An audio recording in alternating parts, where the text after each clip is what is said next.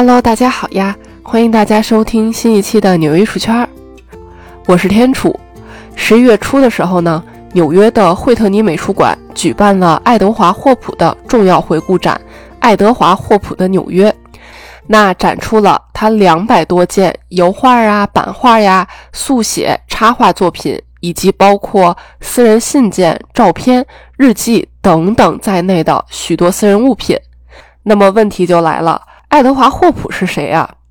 他呢是美国现代主义绘画大师、都市写实大师，以描绘寂寥的美国都市生活风景而闻名的。如果你还不知道他是谁的话呢，我再举个例子，或许你就知道了。还记得2020年疫情刚刚开始的时候，纽约市肯定是疫情的中心。当时呢，我就住在纽约死亡率最高的一家医院旁边。有一阵儿呢，真的是每隔半个小时就肯定有救护车呼啸而过，就几乎没有间断过。反正吧，当时全网，尤其是纽约人的圈子里呢，特别流行一幅画作：深夜街角的快餐店，巨大的落地窗玻璃透出来的光亮呢，隐隐的照亮了无人的黑漆漆的街道。不过，快餐店里呢，只亮着灯，却一个人都没有。这个场景就是纽约市全城 lock down 之后，不让餐厅堂食，人们居家生活时的场景啊，没毛病，简直就是一模一样。这幅画呢，其实是一个改编哈。这幅画的原作呢，其实就是爱德华·霍普创作于1942年的最最最最著名的，也是最被大众所熟知的画作《夜莺》。描绘的也的确是纽约市的场景，只不过这个原作中哈，快餐店里是有人的，不过这个人呢也不多，有一对看似情侣的食客，外加一个孤独的男人，以及一个在吧台里面提供服务的服务生。嗨，这个甭管有没有人吧，反正整个场景呢就是冷冷清清的。那疫情刚爆发那会儿呢，大家都说：“哟，你这个爱德华霍普，你难道是神预言了吗？八十年后纽约市的样子竟然被他给看到了，并且还画了下来。”恰逢惠特尼美术馆的爱德华霍普回顾展开幕，今天的节目呢，就跟大家聊聊爱德华霍普这位艺术家的故事。爱德华霍普呢，他虽然不是在纽约市出生的，但是从大学就在这座城市读，到后面长期生活在这里，可以说是哈，八十五年人生中至少有六十年的时间是在纽约度过的。这座城市本身就是他大部分作品的灵感来源。爱德华霍普呢？将纽约生活浓缩到作品里面，通过描绘各种日常生活的场景，就比如说加油站、旅馆、餐厅、剧院、铁路等等，记录了他对纽约市的城市印象。霍普运用房间、家具、窗框、建筑、光线等等的直线条和人物的曲线条，形成那种鲜明的对比。以此呢，去突出人物的孤独，就仿佛这个人吧，他虽然在这幅画面上，但你就是感觉他完全没有办法融入到周边的环境之中。那比如说吧，如果他绘制的是一男一女同在一个房间里的话呢，因为已经都坐在同一张床上了哈，应该是夫妻或者是情人的关系，但画作给人传递的感觉呢，这两个人就是完全的貌合神离。那还记得我一开始介绍爱德华霍普的时候，我把他称作是美国现代主义绘画大师、都市写实大师吗？但其实哈，霍普在世的时候更愿意把自己归类为印象派画家。那从艺术院校毕业之后呢，爱德华霍普在一家广告公司兼职，去为这个杂志设计，去画封面。杂志杂志，你肯定得是要以卖出去为主哈。所以霍普所待的整个的创作环境呢，就特别的商业化，他就一天天的觉得，哎，这日子太社畜了，太无聊了。于是，一九零六年到一九一零年这四年间，爱德华霍普呢就前往巴黎游学。真的是谁又能不爱巴黎呢？美丽的塞纳河、神奇的卢浮宫、繁华的巴黎街景和别具异国情调的咖啡馆，霍普呢真的是一整个大激动。当时哈，法国仍然是全世界艺术的中心，这里有印象派、野兽派、立体派等等不同的画派，花花世界迷人眼啊！霍普他看了很多，学习了很多，也画了很多，但是哈，他没有说千篇一律的去模仿这些欧洲的大师，而是慢慢的去形成自己的绘画风格。其实还有一点哈，就是当时的欧洲艺术呢，真的是百家争鸣的那个状态。但你再反观美国哈，嗯，咋说呢？就真的是太年轻了。那当时呢，美国的艺术家其实他们也是只能抱着这个画册去模仿欧洲他们玩剩下的东西，并且还特别以此去骄傲。但是哈，垃圾箱画派可不喜欢这么捡垃圾的方式，而是要立志形成自己的艺术风格。垃圾箱画派的主要领导者罗伯特·亨利就是爱德华·霍普的老师。那无论是在绘画上，还是在哲学观点上，他呢都给了霍普特别大的帮助以及影响。那霍普回到纽约后没多久呢，二十世纪三十年代，美国爆发了经济危机，真的是一切都完蛋了。那终于呢，美国艺术家们顾不上啊，伸着脖子去看彼岸的欧洲了，而是将目光转向了美国本土。那通过艺术。去抒发在经济危机下心中的那些苦闷。爱德华·霍普呢，其实就是他们其中的一员。他喜欢研究建筑、光影，并且将这种特殊状态下的街景啊和一些人啊加入其中，最终呢就形成了一种清冷孤独的街景、孤单寂寞的男女、浮华掩饰下的内心的空虚。真的不是刻意而为之哈啊，去弄出来这种冷冷清清啊，那种有点装逼的感觉。经济危机下的场景真的是如此。那为啥霍普无论是画作还是本人，真的他给人的感觉都是那种孤独、冷冷清清、有点冷漠的那种感觉呢？另外一个原因很有意思哈，因为霍普的身高贼高无比，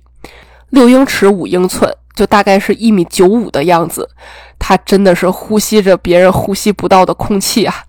那十二岁的时候呢，霍普就已经长到了六英尺了，就是大概一米八左右。那他和那些同龄嬉戏打闹的同学们呢，真的是格格不入。同学们呢，也给他起了个蚂蚱的外号，这个又高又瘦，细细的四肢，晃晃悠悠的那种感觉，这呢，也无疑加剧了他日渐增长的孤独感和孤立感。其实在世的时候，哈霍普呢，他已经功成名就了，在大型美术馆和很好的商业画廊都办过展览，画作呢也卖了还比较可观的价钱。不过他和媳妇儿乔就这俩人一直生活的很节俭，他们就一直住在就是现在纽约大学文理研究院旁边的一栋建筑的四层，也就是顶层哈，顶层嘛采光比较好。空间也相对宽敞，但是哈，这个宽敞哈，大家还是要有个概念。纽约市这种老式公寓哈，再宽敞的话，它也比不上乡下的那种大房子。总之吧，就是起码能有个睡觉的地方，也能去摆上画架去画画。那这栋楼呢，没有电梯，每天都得呼哧带喘的爬上爬下，而且纽约的冬天真的是贼冷贼可怕。霍普呢，他就得提着一桶桶的煤块去爬四楼，用烧炉子的方式去取暖。就这样，从一九一三年一直到一九六七年，霍普和媳妇儿在这生活了超过五十年，大部分的画作也都是在这里画的。他们如果出去吃饭的话呢，一般也都会选择那些便宜的小餐馆。在家做饭的话，基本上就是用那个又便宜又大量又方便的罐头去搞定，基本上加热一下就能吃了。大部分时间呢，穿的衣服都是很便宜的，反正肯定不是牌子货，甚至经常到穿破了也舍不得扔的程度。这夫妻俩唯一舍得花大钱的地方，就是去电影院看电影，去剧院看表演。当然了，也会买好多好多的书回家去看。其实哈，这些生活场景在霍普的画作中都有所体现。他呢多次画过家中的这个炉子，我呢就闭着眼睛想象了一下，估计这些画也是也是在他冬天被冻得够呛的时候画出来的。包括此次在惠特尼美术馆的回顾展，我和另外一个朋友一起去看展，我俩呢都是长居纽约的人。所以哈，看到霍普从自家窗户的角度绘制了好多华盛顿广场公园以及周边的场景的时候呢，真的是特别熟悉。毕竟哈，我们也是经常在夏天躺在这个公园的草地上晒太阳、吃东西的。当然了哈，刚才提到的霍普和媳妇儿最爱去的电影院、剧院呢，也都是霍普画作中最常出现的地点。绘制出来的作品呢，也是比较有名的。爱德华·霍普是八十五岁的时候去世的。那他在八十三岁的时候，哈，他呢就以两位喜剧演员作为画面的主人公，创作了一幅作品，名字叫《两个喜剧演员》。这两名身着白色服装的演员呢，一男一女，手拉着手，就站在已经被这个灯光打亮的舞台边缘，正在鞠躬向观众们致谢。其实很容易理解这是什么场景哈，就是剧场演出之后，演员去谢幕的那种感觉。这幅作品也更像是霍普为大家留下的最后的告别。画作中的一男一女呢，就是霍普和他媳妇乔。那会儿呢，霍普真的是年纪大了，各种病也都出来了。画完这幅画作的两年之后，霍普去世了，妻子乔呢也紧随其后，在第二年离世了。这两个人哈也算是携手一起离开了这个世界。当然了，为什么要画两名喜剧演员？霍普或许也表明了自己的态度，那就是生活真的太讽刺了，活生生的就像是一场可笑的喜剧，而我们呢都是剧中人。在此之前，霍普也创作过无数和电影院、剧院相关的作品，就比如说1937年的谢里丹剧院。这家剧院是真实存在的，离霍普家并不远。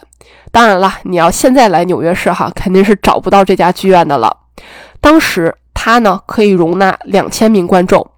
上世纪三十年代，电影呢从默片时代慢慢转为了有声的电影，黑乎乎的、安安静静的电影院呢也终于热闹了起来。那就更不用提现场表演的那种剧目了，没有任何不尊重的意思哈。但是哈，的确，在电影这种东西兴起之后呢，剧场的模式呢，一定程度上呢就失宠了。大家呢，纷纷的都投入到电影的这个新鲜玩意儿的怀抱里了。霍普呢，就是这一巨大转变的亲历者。这幅画他并没有直接去画那个电影院和剧院中的场景，而且哈，大家都知道剧院大概长什么样吧？其实就跟豪华的那个宫殿似的，有一层和二层。那入座之前呢，外面的那一圈儿，啊，会站着一些人，大家沟通啊、交流呀，处理一些私事儿啊，然后再有领座员把你给领到你的座位上。霍普呢，描绘的就是这个场景，也算是对自己喜欢的剧院的一个记录。当然了，最重要的就是他记录了一个时代的变迁。还有哈，霍普也会通过一些作品去描绘剧院和电影院的一些细节。电影和表演开场之后，站在门口百无聊赖的女性引座员开始入场的时候，某一个剧场中有零零碎碎的两三个人，以及演出中场休息的时候呢，独自坐在座位上的女人。其实大家都说霍普的作品有一种可以描绘的孤独感，但真的，我觉得这话不太对，因为你看我上面描述的哈，其实这些就是日常生活中发生的片段。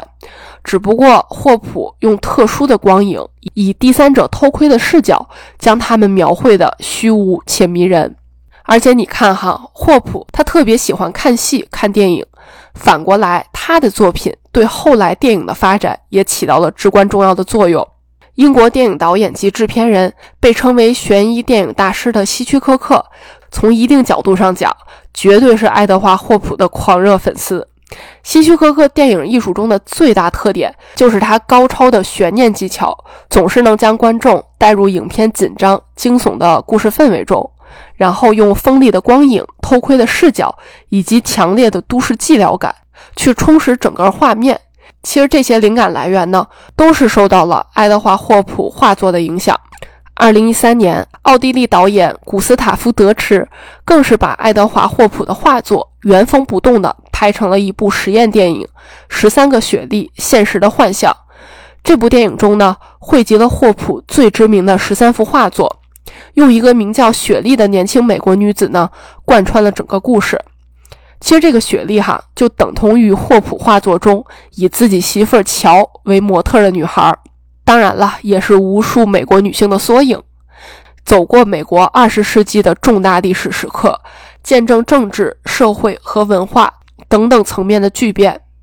导演下足了功夫去推敲演绎惠普画作，透过电影的语言再现诡异的光感、平凡的主题场景以及孤单寂寞的情绪，让观众通过动态影像去品味霍普的弦外之音。那就更不用说静态的当代摄影了，罗伯特·亚当斯。戴恩·阿伯斯、罗伯特·弗兰克、沃克·埃文斯、斯蒂芬·肖尔、南·格尔丁等等知名摄影师的摄影作品呢，或多或少都能看到霍普对光影描绘的影子，以及一些日常生活的反思。最后呢，我分享一些我个人对爱德华·霍普作品的感受吧。其实来纽约之前呢，我对霍普的作品并没有什么太大的感觉。觉得这冷冷清清、清清寂寂的感觉，就还好吧，没有那种直击心灵的感觉。但自从开始在纽约生活之后呢，经历了啊，这是啥破城市啊，然后到慢慢爱上这座城市的这个转变之后呢，再看到他的作品，好像就有那么点能 get 到他想要表达的意境了。众所周知。纽约在内战结束以后，工业快速成长，美国整体进入了镀金年代，也就是爱德华·霍普出生的年代。那就更不用提纽约市了，经济上层阶级快速积累财富，各种移民不断的涌入这座城市。现在的纽约，哈，你看是纸醉金迷，永远是热热闹闹的。但其实我刚来的时候，真的是好嫌弃啊。就比如说，你看着时代广场又脏又乱，人多人杂，每天都闹哄哄的，真的是不习惯也不喜欢。但是哈，随着后来生活的越来越久，也就慢慢的爱上了这座城市。因为那些吵吵闹闹的环境，其实大部分呢也都是人群密集的景点儿。纽约市也有安静的、孤独的地方，肯定能体会到那么一丝的孤独感。来这里打拼的人来了又走，这座城市更是不会为谁而停下发展的脚步。那有的时候呢，我忙了一整天啊，刚刚加完班，从办公室走出来之后，去街角的小卖部买个三明治。无人的街道，安安静静的，甚至真的是让人感到有点害怕。小卖部的韩国大叔呢，放着韩剧，看着店铺，从外面看小卖部的灯光若隐若现。其实有很多次，我都掏出手机，想要把这种在纽约难得一见的场景给拍下来，奈何这个手机的夜景模式真的是不太给力。或者是哈，午后路过居民区，大家呢都去上班了，所以也都没有什么人，街上呢空荡荡的。所以再看霍普画作的时候呢，那种扑面而来的感觉真的是太熟悉了。虽然呢和霍普不是一个年代的。但仍旧能够感同身受，不知道你是否喜欢爱德华·霍普的作品呢？如果你在纽约，也千万不要错过在惠特尼美术馆举办的爱德华·霍普重要回顾展《爱德华·霍普的纽约》展览呢，到二零二三年的三月份结束。好啦，今天的纽约艺术圈就是这样啦，我是天楚，我在纽约，下期见啦。